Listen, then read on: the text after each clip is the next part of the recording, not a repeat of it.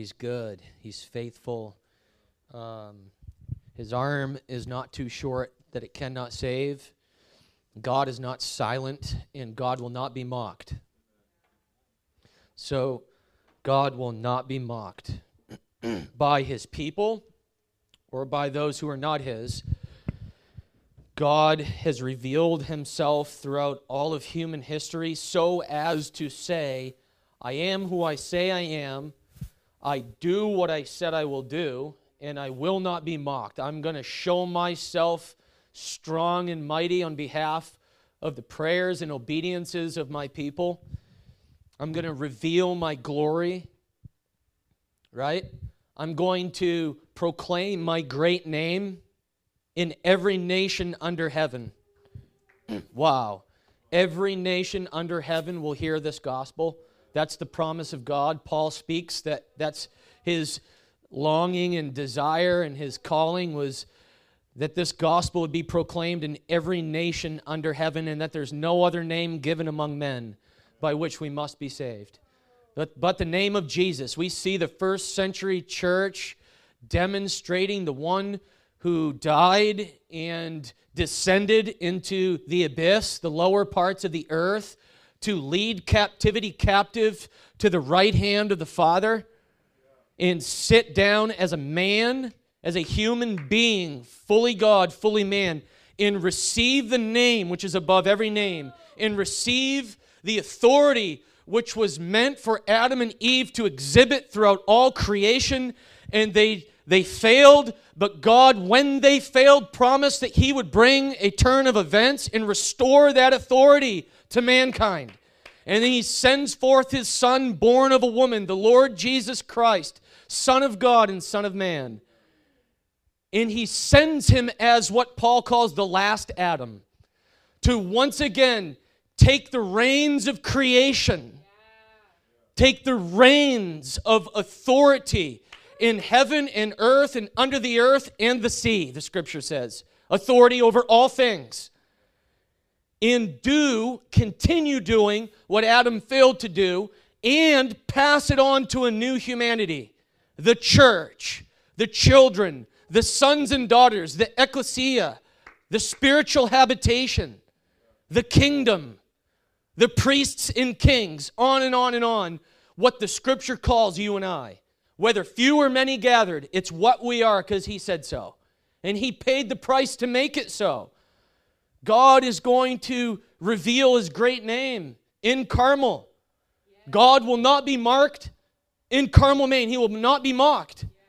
He will not be misunderstood by his people any longer, and he will release the spirit of revelation and truth to secure us in his image and likeness. It's Romans chapter one, his eternal power, his divine nature, his attributes. We will know who God is. Daniel chapter eleven, chapter twelve, one of my favorite prophecies of the church in the last days. The most conservative scholars agree. Daniel chapter twelve, verse three, right? Those who know their God will do mighty exploits, and they will take action. Come on. Those are the days we live in. That God will have a church who knows him by revelation in truth. Not a statistical, factual God who's stoic and far off and doesn't really do these things anymore, but we just agree that that is what he was like, but he's not really like that anymore. No, no, no, no, no. Jesus Christ is the same yesterday, today, and forever. And we're settling this today, few of us, few or many, we're settling these truths before the powers of the air in this region because things have to change. Things will change. There are multitudes in darkness. There are multitudes in dungeons, the scripture calls it. Dungeons, iron bars that need to be divided asunder, shattered. He shatters gates of bronze. Come on. He breaks down the iron bars, and he sets and looses humanity free from their dungeons. And the great dilemma was there's none to deliver. Who's raising their voice for those who are lost, right, in darkness on their way to an eternity of separation from the Lord Jesus Christ, who will raise their voice, who will give their lives for the sake of humanity, Joseph, who will pay the price to see God be who He says He is, Joseph, who will lay down their life in cooperation with the progress of the gospel and the establishment of the ecclesia, that we'd no longer be mocked among the nations. Where is their God? Because the nations are saying, where, especially ours, where's their God anyway? They'll watch our live stream and say, where's his, where's their God? Where's the resurrection? Where's the break breakthroughs? And the, where is all this? And we see seed form, but there's more. There's more than a seed. Behold, the kingdom of heaven is like a man who sows seed, but it doesn't end. The kingdom doesn't end there. It begins there. And he, he's like a man who goes out sowing seed, casting seed on the soil, and how it grows he himself does not know. How it grows he himself does not know.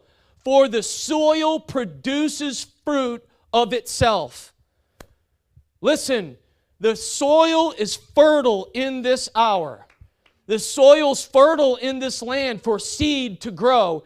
And that seed ultimately is people, because Jesus said, I'm the capital S seed. And unless you do it my way, the kingdom ain't coming like you see in here.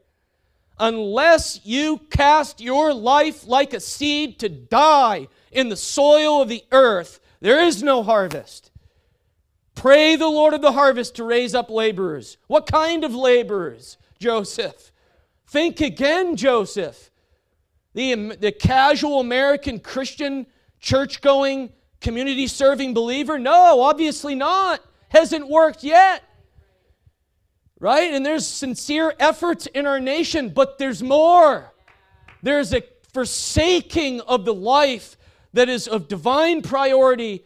And I hear it in my own life. It's echoing in my own life. And in my weakness, I say, I say, yes, God, but I say, God, I, I can't do this on my own. I'm too earthly. I'm weak. I have the American gospel enterprise in my veins, and I need it extracted. I need to be sanctified by the Spirit.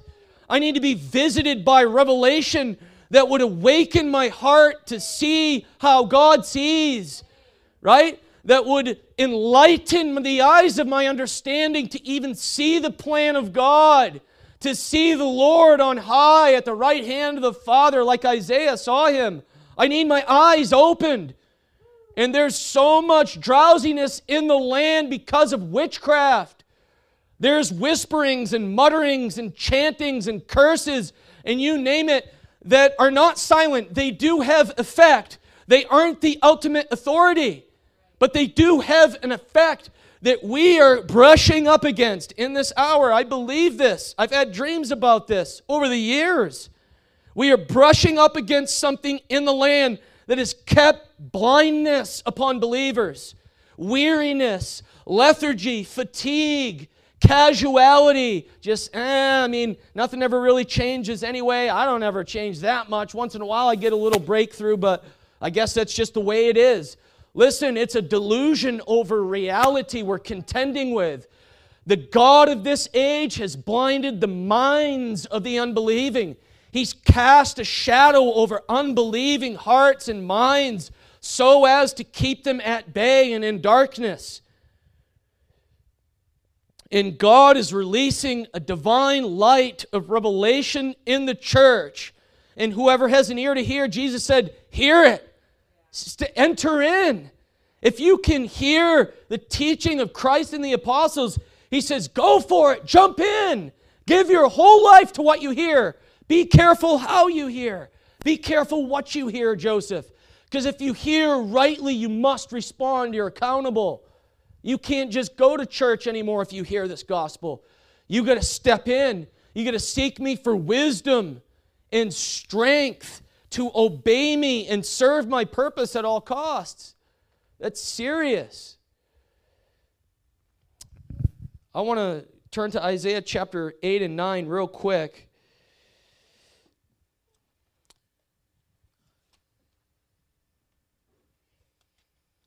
just because of what's going on here today, I just submitted to Pastor Wesley, just, you know, I don't feel to teach on the Great Commandment this week. I want to sp- I want to speak to what's happening, what we did, what happened this morning. Is that just uh, everyone being intense, having a, a really cool church service? Or is the Spirit moving, and is the Spirit speaking, and do we have an ear to hear it? Right? Are we uh, are we observing by the Holy Spirit's help what He's doing and how we can cooperate? I want to observe, right? I've spent enough years just kind of casually looking in upon and, oh, I wonder if I'll ever get to serve God like that, or I wonder if I'll ever be able to experience that in our region. And listen, those questions are fading away. It's you want it, you got it. If you want in on it, if you really want in on it, you're going to shift the trajectory of your whole life to get in on it, right? And it's not some superior Christianity. It's His church. It's far more than superior. It's holy. It's eternal. It's glorious. He's building something in the land. He's building something. I want to look at Isaiah chapter eight. Verse nineteen, we'll start there. And please check into this with me, because there's context here that is a snapshot. Over three years ago, I was in a prayer meeting downtown Bangor um, where we launched the House of Prayer. And um, I received this word from the Lord, and I've just held on to this for over three years, just... But today just kind of tips me into having to share this word, because we did some of this today, and there's going to be more of this going on. This is this is this was real, right, in biblical times, and it's real today. These dynamics were occurring in biblical times, and they're occurring today. You read Acts thirteen, Acts nineteen. You re- you read Isaiah eight and nine, and you see the spiritual battle that's being waged over cities and villages and regions. This is real, and we need to think again and order our lives so as to participate and have authority in the land, right? So that we don't just preach about it and pray and fast for it and never see it, but so that so that our lives actually begin to enter in to the D N A of it, and we express divine authority, and we see breakthrough happen where perhaps a drove of people get saved. I walk the, the Brewer riverfront at times, and in the, the imaging of my mind, I look across the river at the Bangor waterfront stage, and all I see is I see the Brewer riverfront loaded with droves of people, because the riverfront's too full to hear the preaching of the gospel from the stage. So people are parking and lining up on the Brewer riverfront to hear the proclamation of the gospel. Can we believe for something more than we've known thus far? Can we shake the familiar spirit that looms over the church in not just this region, but many other regions, and keeps us doing what was, keeps us in a former reality that God's wanting to shift us out of? So we think again and say, we shake ourselves from the delusion, right? And we connect ourselves to the future. I want to be connected to the future. I don't want to be lingering in what it's been like. It's over. It's a new day. Behold, right? Isaiah the prophet cries out, behold, I do a new thing. Will you not beware of it? He needed His people attentive to His voice and aware of a new season that would require everything. A season of fullness where my partial living won't work anymore. Where if I'm showing partiality to a God who shows no partiality, I need to think again. I need to say, God, enlighten my eyes, break the spell off my mind, a delusion over reality in Christianity God, I don't want to show partiality to you. When you withheld nothing from me, behold, he who spared not his own son, but delivered him over for us all, how will he not also freely give us all things along with his son? He showed no partiality. He didn't pinch pennies for me. And I can't pinch pennies any longer, whether financially or just practically speaking in my lifestyle. You reap what you sow. I reap what I sow. He won't be mocked.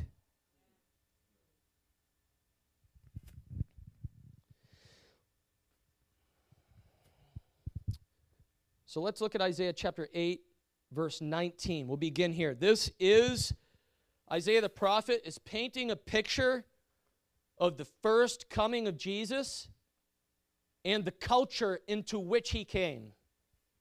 Think about that for a moment. This is an important snapshot. He paints a picture of the environment spiritually, number one, and how that spiritual dynamic has created a culture on earth that is bound by it, and that Jesus comes into as the light of the world who would dispel this darkness in the land. Does that make sense? Right? That's, is this what we are? A city on a hill, a light, right, that cannot be hidden. He's handed this ministry to us. Isaiah chapter eight, verse nineteen. This is what it says of that generation and the culture that Jesus came into. He says, when the people say, in other words, when the trending of people or culture is going in this direction that he's going to tell us about, right?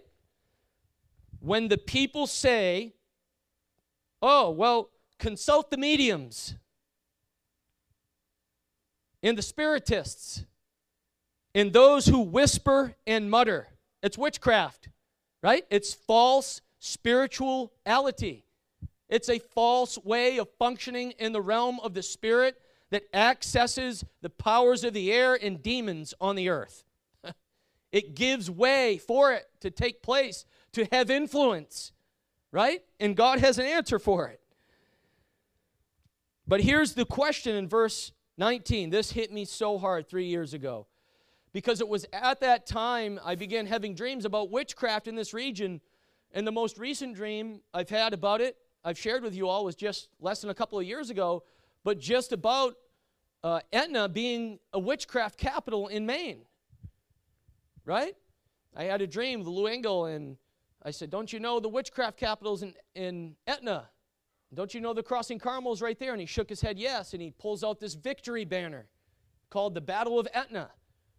Just a snapshot of a promise that we're brushing up against something, and it's okay, it's normal, and it will take perseverance. And then the prophetic word out of Nashville just tipped me into this thing all the more. Not Nashville. Um, was it Nashville? No, Chattanooga, Tennessee. They gave a prophetic word about an occultic stronghold in Maine. I mean, they're either just thinking something up coincidentally, or the Spirit utilized this church to highlight something and confirm something and cause us to move in a particular direction, to take action and do exploits. So they, they prophesied this reality, that there's an occultic stronghold in Maine, and God's going to deal with it. God's going to raise up prophets, prophetic people who, even in that environment, like Jesus, have divine revelation, insight into the Word of God, dreams and visions, right? Access, experiential access to show that for what it is, to prove its folly. But the question in Isaiah chapter eight, verse nineteen, he says, when the culture's saying this, if there's, if this stuff's active, should not a people consult their God? Joseph. Come on. The answer for it begins with divine consultation. Let me talk to God. Let me get into a life of individual and corporate prayer and let me get into a conversation by the Holy Spirit with the living God and receive dreams and visions and strategy and, and insight as to how to pray and how to preach, to break these spells and mobilize the church, mobilize myself, right? Should not a people consult their God? He says, whoa, if you see this in your culture, he says, get into the prayer room.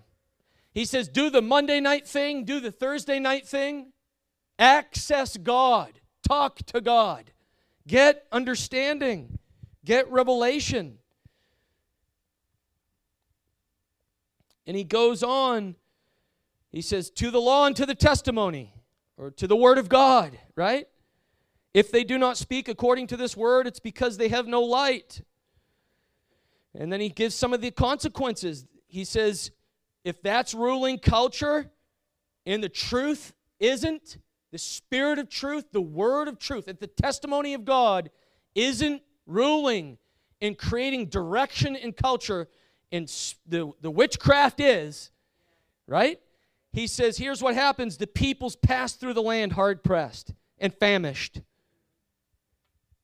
Famine, spiritual famine, weariness, fatigued, darkened, depressed, anxious, drowsy, you name it. All of the above.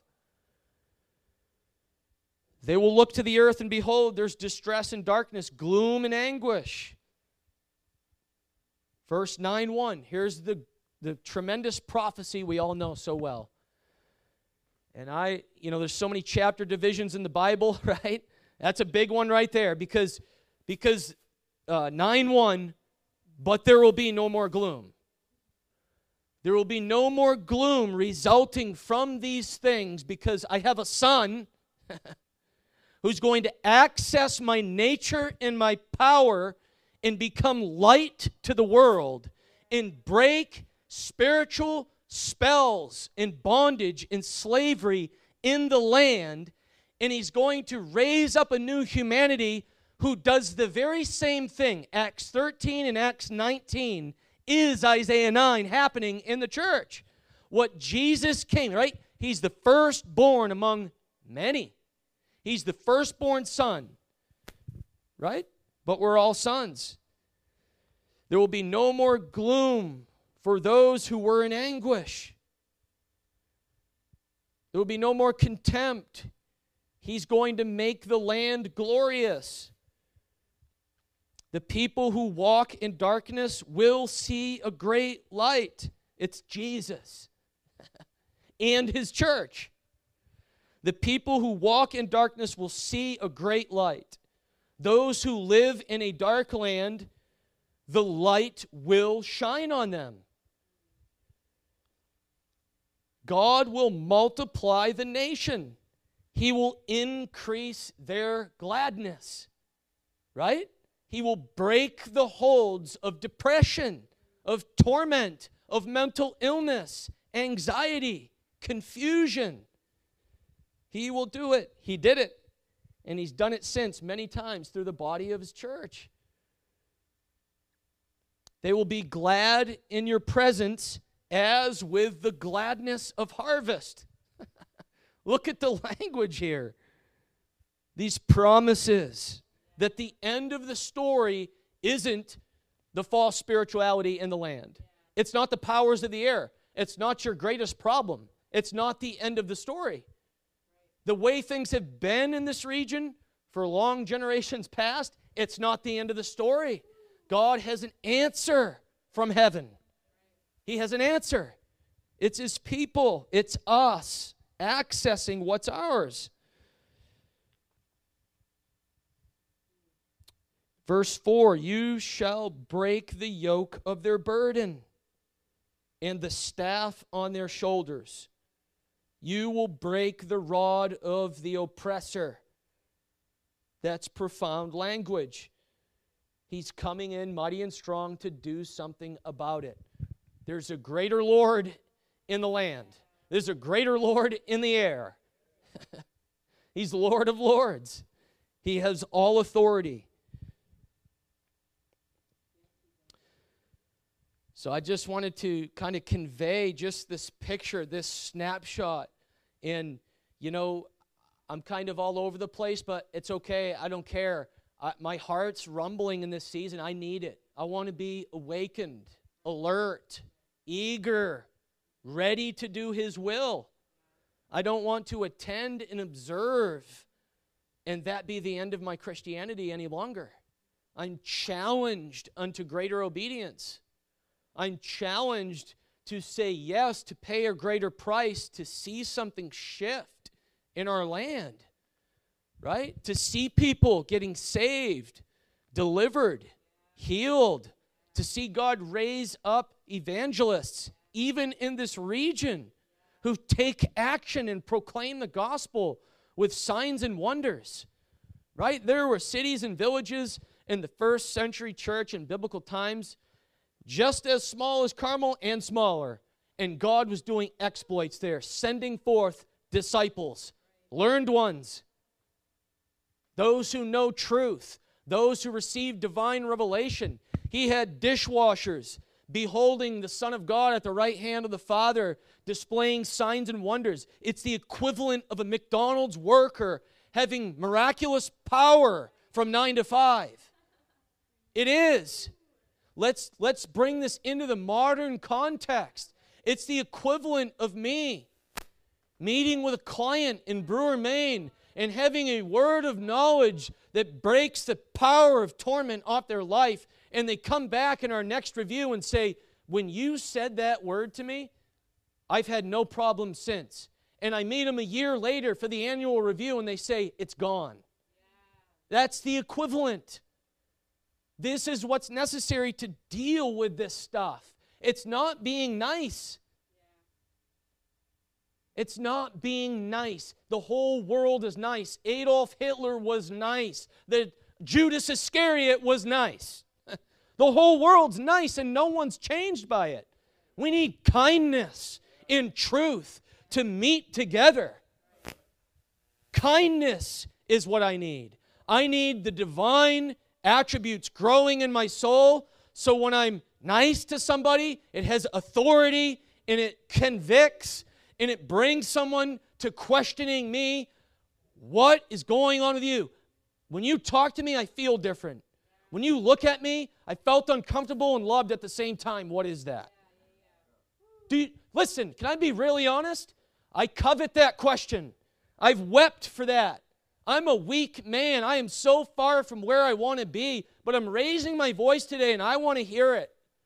I'm raising my voice in this season. No holds bar. I'll receive correction. If it's if it's of re, if I need reproof, I'll take it. But I'm just going to let out what's in my heart. And I'm hearing it. I I'm jealous for that. I you heard the stories of Smith Wigglesworth, a mortal man like you and I, filled with the Holy Spirit. Right? A weak, broken man who got a hold of something through a life of relationship and prayer in God. And he received something from, from above that was not of earth, and he'd step onto subway trains, and people would wail as though they were falling over the edge of eternal condemnation, and they would be saved and born again on the train. He'd step into restaurants, and the same thing would happen. Can I be really transparent? I am jealous for this. I can't do it. But when I step into Kohl's with my wife, I dream of it. And I don't talk about these things because I'm so jealous for them, it hurts. And we need it so bad, it hurts. We need a move of the Holy Spirit and a move of believers. We need apostolos. We need laborers of that kind. We need laborers of the gospel era to be raised up who, whether they're working at McDonald's or the Robinson Agency, have divine revelation and power when they meet with humanity. Listen, I can't do this. You can't do it. But He said He will if we ask Him to. And if we ask with more than words, if I ask Him with my feet, He's going to do it. But man, do we need this. Could you imagine going into the, a grocery mart one day, walking by somebody, and they start weeping, and your spirit knows why, and you turn around, and they're just weeping. And the closer you step to them, the more they weep. And you put your hand on their back because you know what's going on by revelation, and they turn their life to Jesus, and six other people watch it and weep and turn their life to Jesus. Can we dream again? Can we begin to think higher? Listen, I'm bored. I need breakthrough. I need more. I need to see more, hear more, and do more. I need great grace, but nothing less will suffice in this hour. The nations don't need us to be nice any longer and have nice programs and do nice things. It doesn't work. It's called pray the Lord of the harvest. Get into the contending. Strike with your prayers and strike with your walk. Give your life to Jesus. Joseph, give your life to Jesus. Don't withhold anything from Jesus. It doesn't work. It doesn't answer your deepest prayers because, Joseph, your deepest prayers are real. It is what you want, but you don't have it yet because there's more growth. There's more yes to be had in your heart to actually see it and walk in it so that when you do, you don't turn away like the rich young ruler and you become an idolater. The Lord is sparing us. He's bringing us to maturity. He's bringing the church to maturation so He can give the greater glory. It's serious times, guys. It's not, it's not churchianity. That era is over. America has had her churchianity, but she's about to have Christianity. Christianity, where He's revealed in word and deed. Man, I want to, I want that. I need it, right? Let's pound the door of heaven with prayer, right? Let's be responsive. Let's get uncomfortable with the way things have been and get connected to the way things are about to be because I want in on that. When the Holy Spirit moves, I don't want to watch, clap my hands, and go home and be the same man because I'll be accountable.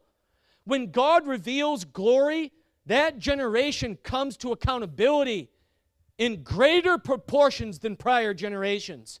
Jesus held His generation in high accountability, and judgment hit that generation because they didn't recognize the time of their visitation. The majority clapped their hands while He was performing miracles, signs, and wonders, and they went home the same Joseph and got up the same Joseph. And he wasn't okay with it. He's the Lord of glory. He's the Lord and there is no other. And those with an ear to hear and eyes to see were struck with wonderment and followed Him. And that's what He's after. When He reveals His glory, am I going to follow Him? Because it's going to cost. It's going to cost the church what it cost the Messiah. Miracles, signs, and wonders aren't a movie and a light show in a good time. Miracles, signs, and wonders are a tremendous threat and assault against the Antichrist spirit, against Satan himself. And if we start doing miracles, signs, and wonders, listen, it's going to create persecution. It always has, and it always will. We start accessing something other than churchianity, listen, get ready, the fight's on. You got to lose your, I'm going to have to lose my reputation. God's dealing with my reputation. I'll be transparent with you right now in my life to talk like this. I've been a coward. I've been timid. I haven't preached this gospel like I feel called to out of false humility. And He's not okay with it because it's an hour to proclaim the gospel unashamedly. And if people don't like it, we don't be mean and say, oh, who cares how you feel? But it's got to be okay.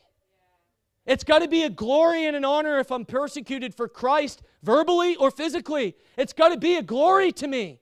All those who desire to live godly in Christ Jesus will be persecuted. Where's the godliness? Where's the persecution? We're going to see it. It's going to evoke a response from the pits of hell. That's when believers won't just overcome by the blood of the Lamb and the word of their testimony and name it, claim it. No. The maturation has to come where with my blood I will bear witness to the word of God and to the testimony of Jesus Christ. Like the Apostle John, like all the apostles, They bore witness with their life. They, they overcame Satan with the word of their testimony and by the blood of the Lamb. But they got real. They came to maturity. They were perfected in love for God, and they were ruined for anything less. They saw the price he paid and said, me paying the same price for you is unequivalent. It can't even measure up, Jesus. You're worthy of it all. You're worthy of my blood. This gospel is worthy of my blood, worthy of my broken body. Paul says, I was beaten, imprisoned, stoned, received the forty lashes minus one, lost at sea, and I'm still proclaiming this gospel because I've seen something more than churchianity. He saw the kingdom. He saw the utmost priority of the church in this age. Come on. I'm preaching to me through and through. But I am provoked in this hour. I don't want to stand before God lacking, wanting in the days ahead. And I know that I will if it's not for His grace. I know that I will if it's not for revelation growing in my heart and provoking me and taking me where I can't go of myself. I need the wings of eagles to get there. I am weak. I refuse to go back, though. For two, over two years, I've refused to go back. Something happened. Others can attest in them, too. We begin, we began a different labor, I felt, at least for me, a few, just two and a half years ago or so. There's something that happened in this region. And there's great grace for the humble, right? If I can hear this gospel and see the, the bigger picture of what Christianity ought to look like in my life, in my day, that's got to move me. It's got to move me. And there's no condemnation. There's no pointing of the finger. We're all standing before God today and, and every day, giving account for our lives. Giving account for our lives. I don't want to stand before the Lord and suffer loss because I saved my life. If I save my life, I lose it. I'll be saved, praise God. I'll receive my glorified body, but I'll be wanting. The Bible says some will weep tears before Jesus because of what they did with their life in this age. Listen, that hits me. No one's exempt from that. That takes an honest and upright heart, Jesus said, right? A good and noble heart will come to fullness and maturity, even in this age, that fertile soil of the heart. But anyway. Joe, can I just, can I just say something? Yeah. During worship, the Lord was like, you do it in the microphone. Sorry. Like, you're so on, you're so on point, Joe. This is so good. I'm like shaking inside. During worship, the Lord was like, I don't want nice, I want kind. And I was like, I was like, oh, I need to meditate on this. I was like, what is this? And he's like, it is my kindness that leads people to repentance. And I was just seeing witchcraft groups. She's like, listen, they, these groups, these, these, they, these covens, these groups that are called to repentance. They're called back. And it's his kindness that does that. They're the ones that are holding the opposing stronghold, right? And it is by seeing them delivered that those strongholds are broken, right? Because it is in the person, right? It is in these people that are allowing these things to reign and rule inside of them. And for so long, we've been these nice Christians that just let things happen, you know, because we it's a, it is an idolatrous form of kindness. It is the, the unrefined, redeemed form of, of, of true kindness. And kindness is the very nature of God that draws people to turning away from their captors. And the Lord was like, Isaiah sixty-one says that there is a proclamation of the gospel that is to do a number of things, but two of them is one, to pr- pronounce release of captives and freedom to prisoners. Those who are captives are those who get brought into bondage of no will of their own, of no cause of their own. And prisoners are those who have been brought into bondage because they did something. He's saying there is freedom for both, and both need it. So So you're a Christian, you're like, I've been held captive by spiritual things, and he wants to set you free. Well, there are prisoners out there that have been bound because of their own agreements, their own crap that they're holding on to. And he's saying, it is my kindness that will cause them to turn from their captors, that will cause them to turn from the very things that are holding them captive and bringing them back in. But we are, we are not seeing the gospel being produced and going forth and actually producing the fruit that it, the Bible says it's supposed to be, because we're acting nice, because we're walking around just trying to live with this, within this culture that demands niceties, and yet there's no transformation, there's no change, and we question why things aren't happening, why revival isn't being stirred up. And you brought up Smith Wigglesworth, which the, was the example the Lord gave me. He's like, Smith Wigglesworth was not a nice person. He was an incredibly kind person, but he's like, you got cancer? Where is it? Punch it in the belly, because I hate cancer. But then he'd sit there and be like, you're great, you're healed, you're awesome. He was incredibly kind. People, people in his life, Smith Wigglesworth's life, they were able to make the distinction. I'm speaking so fast. Sorry, I'm so stirred up.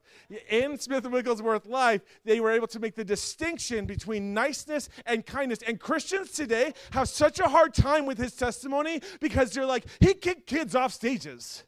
He like was like, oh, you got an, a sickness? Oh, your whole body's covered in leprosy? Just boot you off. And they're like, storm the stage. This guy's mean. And then someone lifts up the kid, and his skin is totally cleared up.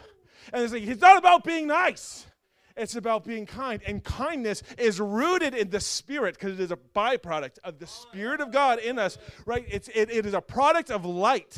And therefore, when we act kind, we're not, it, we have to realize that it has to be rooted in light. And that's how you'll know the distinction between niceness and kindness, because kindness will not operate with darkness. Kindness will advance light forward into darkness, where niceness says, here's the boundary line. You live on your camp, I'll live in my camp, and we'll just coexist. I'll get the little bumper sticker on my car that says, you know, all these things should just live together. They should not live together. That is totally against the order of God's purpose on the earth today. He wants to redeem the fullness of humanity, every nation, tribe, and tongue. And what's incredible, amongst every religion on the earth today, Christianity is the only one that has been able to be adopted into every single culture.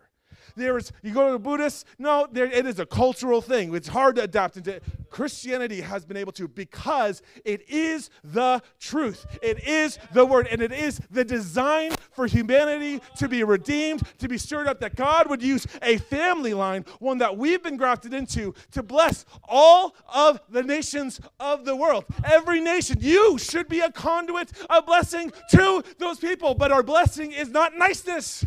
It is not sitting there going, we're going to bake you cookies and say, keep doing your thing. Oh, we're just being loving Christians who are going to love you. No, that's not real love, because true love is rooted in the Spirit. It is a byproduct of the Spirit of God in you. Therefore, it is rooted in light, and therefore it advances into light, because darkness cannot overcome light. And this is the only way humanity is going to get to a point of not just coming into a new religion, but coming to know the fullness of what humanity has been designed to do since the days of Adam and Eve till now, until Jesus returns. This is God's order. This is his plan, that we would find ourselves as his meeting place. The divine meeting place between humanity, between God and earth, would be within us. We would be his priesthood who would walk this out, not walking out being nice, walking out being kind.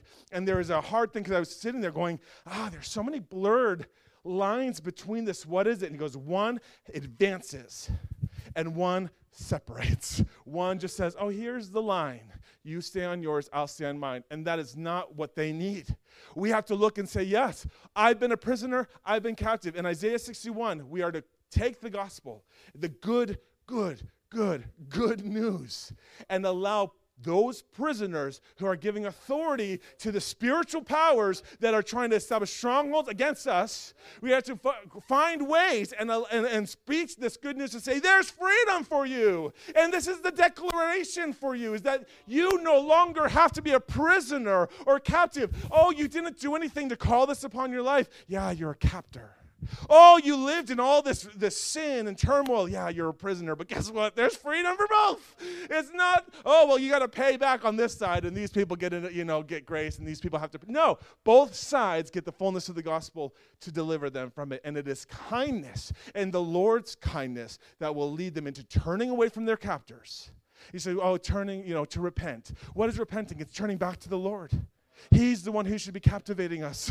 He should be our captor. He should be the one who holds us. And it is repentance that turns us from one captor and brings us into a captivation, a captivation of the God who created all of humanity and fills us with his Spirit so we can be the media, the the meeting place between the divine and the human, and I see the blessing of God pronounced to all the nations, because it is through the Abraham, Abrahamic covenant that God said, through you, every nation will be blessed. You are grafted into that blessing. You are grafted into that covenant. And it is only by his kindness that we'll see that fulfilled.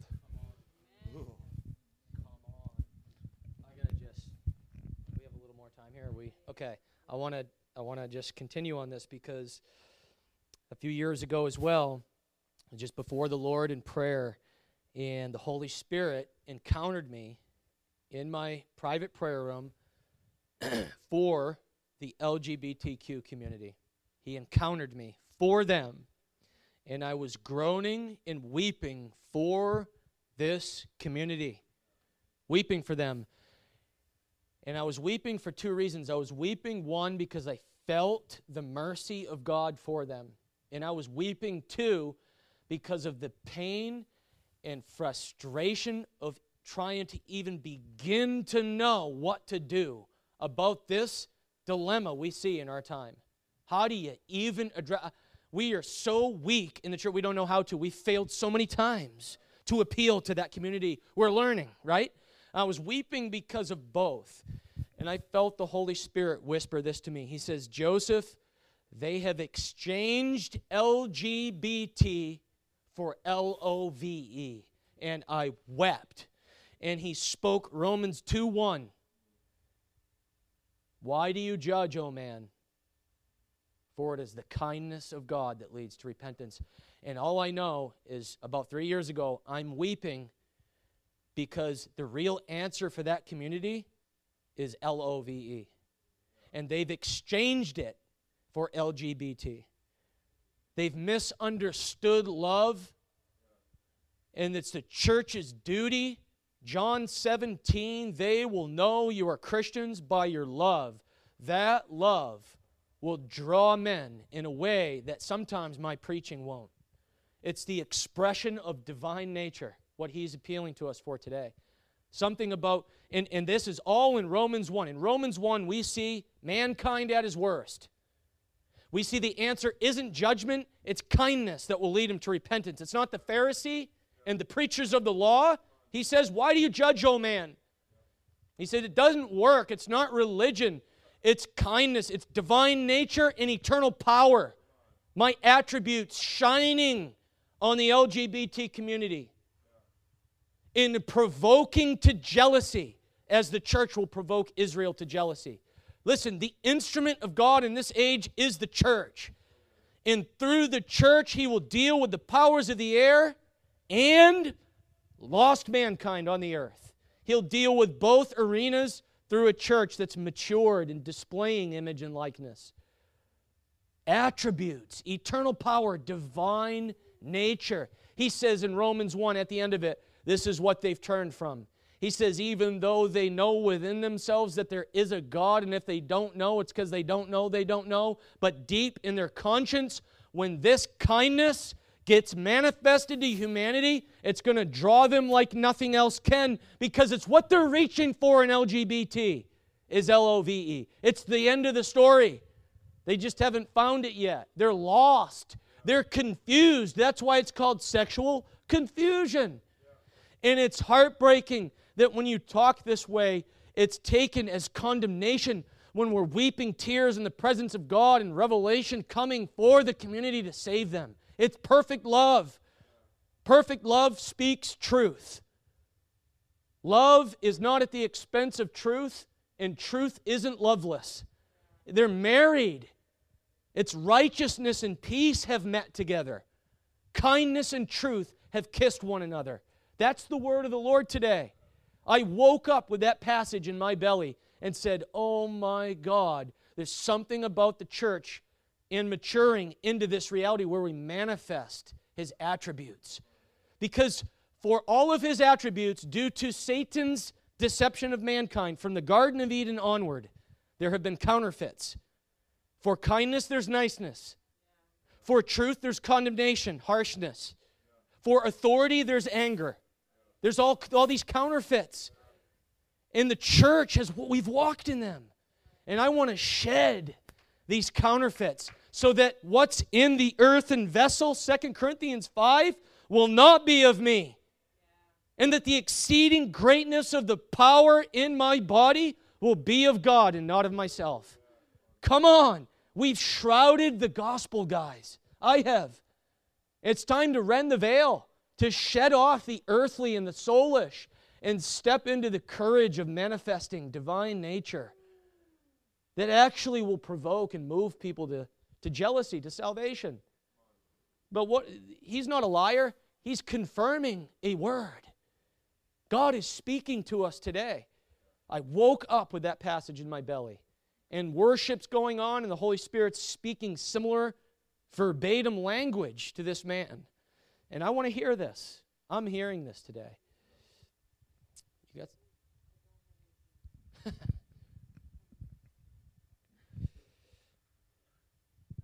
Yeah, it's a long service, but he's pleading with us. He's pleading with us. There's something on today. There's something on today. You know, a new and living way today, something new, a living way that manifests something, not of earth, right? Man, I don't know what to do. Yep. I just want to say, like, so years ago, I went to the, the encounter, the first one they actually ever did, and I went through the process, had a, a profound moment with the Lord, and came back and and was like, while I was there, I went up. I went up. I was probably fourteen at the time, and I I went up uh, to prayer. I'd been struggling with sexual confusion. I was big time, and I my entire life was like, I don't know. Like, this is so frustrating because I know it's wrong. I don't know how to live this way, and yet it feels so intrinsic to who I am. I don't know how to separate this. And I actually went in front of the whole church and was like, I'm free from this. And what was crazy is I in, entered into a, a season of a different kind of confusion, like a, a, a, a like I don't know, because I wasn't feeling drawn in any way. It was it was a lack of, and it, and as I progressed further, things began to build back up because I didn't even know how to build truth into it.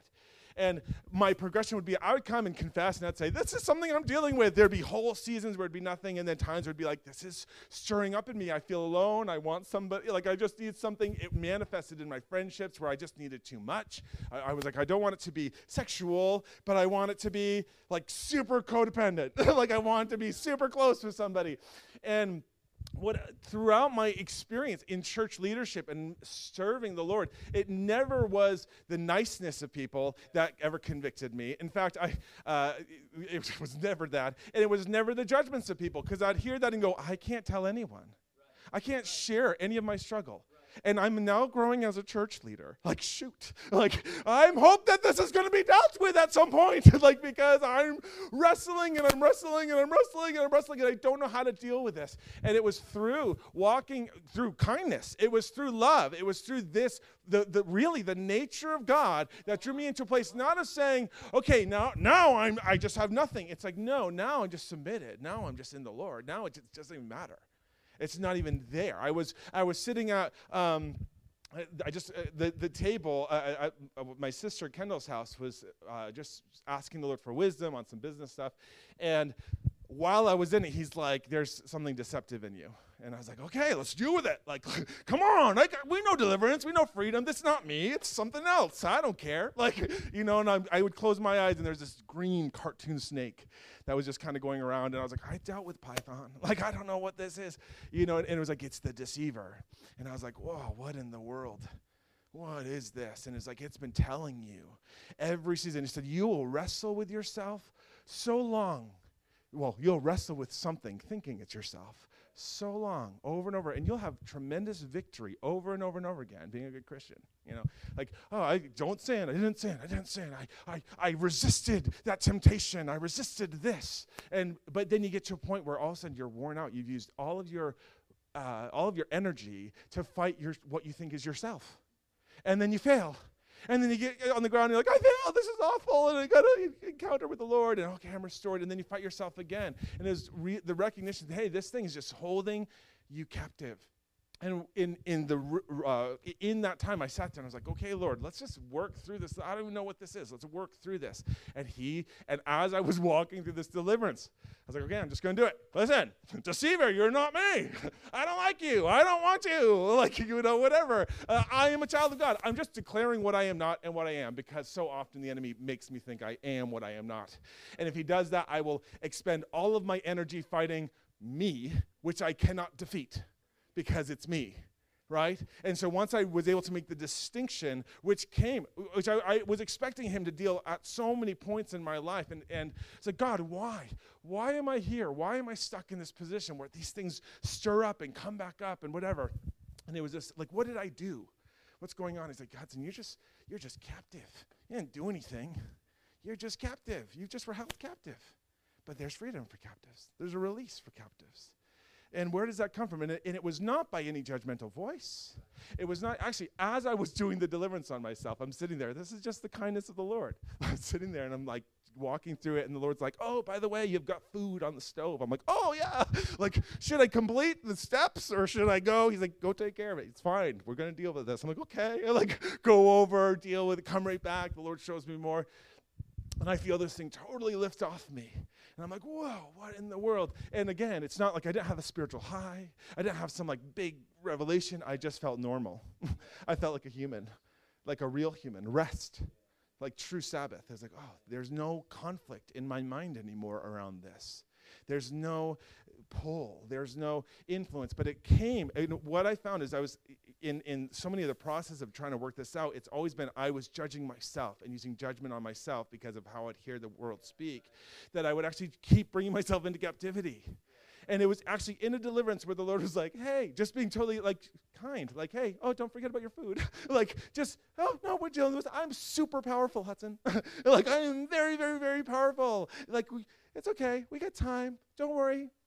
We'll work this out. Go, go get your pot stickers, you know, on the stove. And, coming, and, and that whole thing, it was like, oh, he's not an angry God at trying to just burn me. He's an incredibly kind God who's like, you got this. We're taking care of it. Just recognize what's not you and what's me and who you are. And when you receive that love from him, and that was, it was so funny because in that, that silly little go get your food moment, it was such a high expression of his love and concern for, for me, which was so odd because normally I'd expect it to be something else. But it was just like, a, no, you can take care of what's going on. Life happens. Life is going on. But and we don't have to... You know, we, we, this is our whole life. We're just going to live in this place of finding freedom and deliverance and, and, and walking in the greater things. I just want to testify to that on top of all these things, because what I found is that in that moment, I came and sat down and I just laughed. I was like so joyful because I was like, oh, he loves me so much to make sure my dinner isn't ruined. And he's so kind to be like, no, we'll take care of it. You don't need to worry about this. Go do it and we're going to come back. And it was that that broke it. It was that word, go eat. You know, like, a, go eat. It's fine. We're going to take care of this. Oh, we don't have to talk. Like, we don't have to. He's like, no, we're going to. Like, that is part of, that is what we're doing right now. But know that I'm totally loving. Know that I'm kind. We're not going to be nice towards this thing, but I'm kind to you. We're not going to be kind to that thing, but we're going to be kind to you. And that was what really allowed this deliverance to have its full effect, was the love and the kindness of the Lord. And my entire life, I would hear so many things. I knew truth. I knew I had good understanding. I had, you know, I would have powerful encounters with the Lord where I'd be laid on the ground for weeks, like, you know, for a weekend. I'm like, ah, this is so good. And, he's, and that didn't deal with it. It wasn't just a powerful encounter. It was experiencing his love in something so small, something so minuscule. But he knew I love food. and, he, and he knew I was hungry.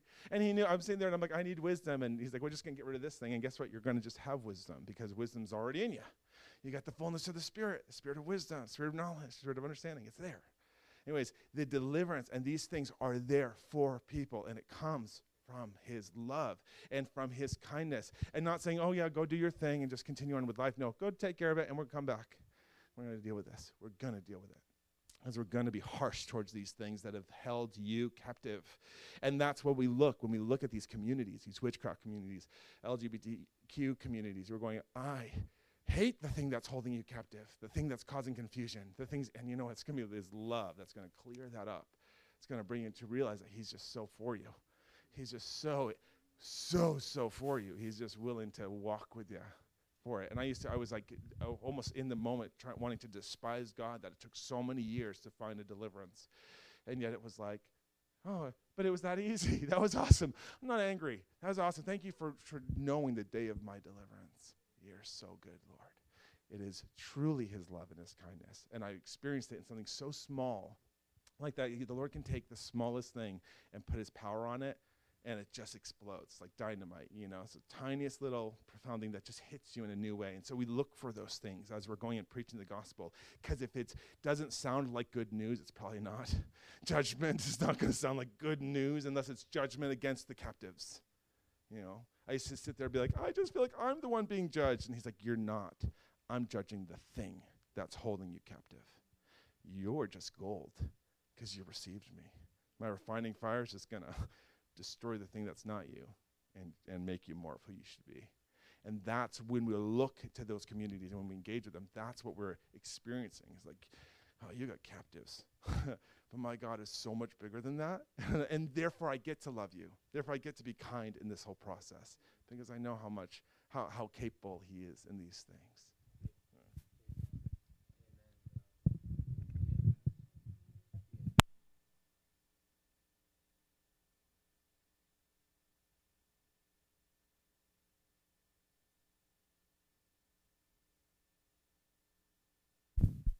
So, uh, uh, I mean, what both of you just brought today uh, is definitely things that I have been stirring in me. Joe, the jealousy for wanting to be able to just bring the Spirit to those that need it so desperately and having that authority and power. I mean, just like you said, jealous for it. And I was sitting here and I'm like, you know, I have this thing where I always want to like um, want to tackle uh, all of the problems all at once mentally. Like, you know, like um, I just want to get to the end goal. And a lot of times I'll have to remember, okay, it always starts with like a baby step. You, d you can't, you know, we can't go into Aetna where they're practicing witchcraft with the super soaker and just start hitting them all with the Spirit. Like we're all, you know, like.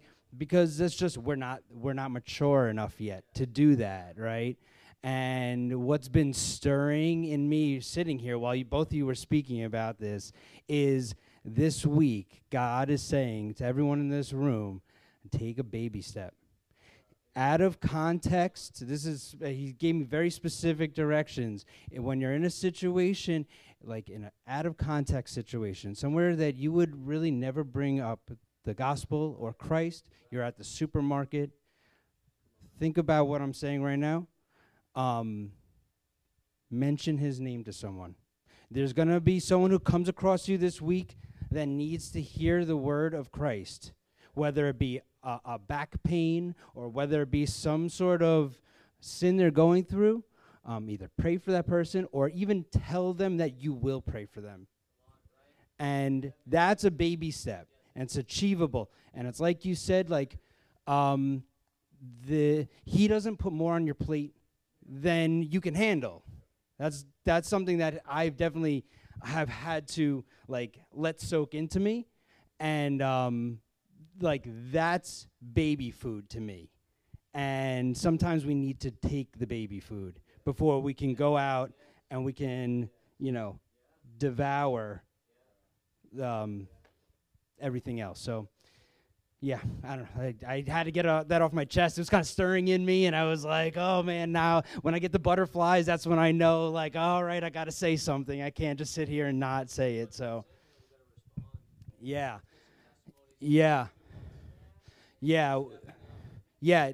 And that's really what it is. I mean, there's two words that, um, especially when I got first saved, that like I felt like got imprinted on me on how to grow, and the two words were prayer and action. And that's what God has told me he always wants from me. He doesn't just want me to pray to him. Yes, of course he does want my prayer, but he needs to see action as well. And that's not works. That's not me just doing works because, you know, like whatever, I need to show face or whatever, but we need to take steps as well. Like physically, my body needs to go do things sometimes. So, yeah, I just want to add that.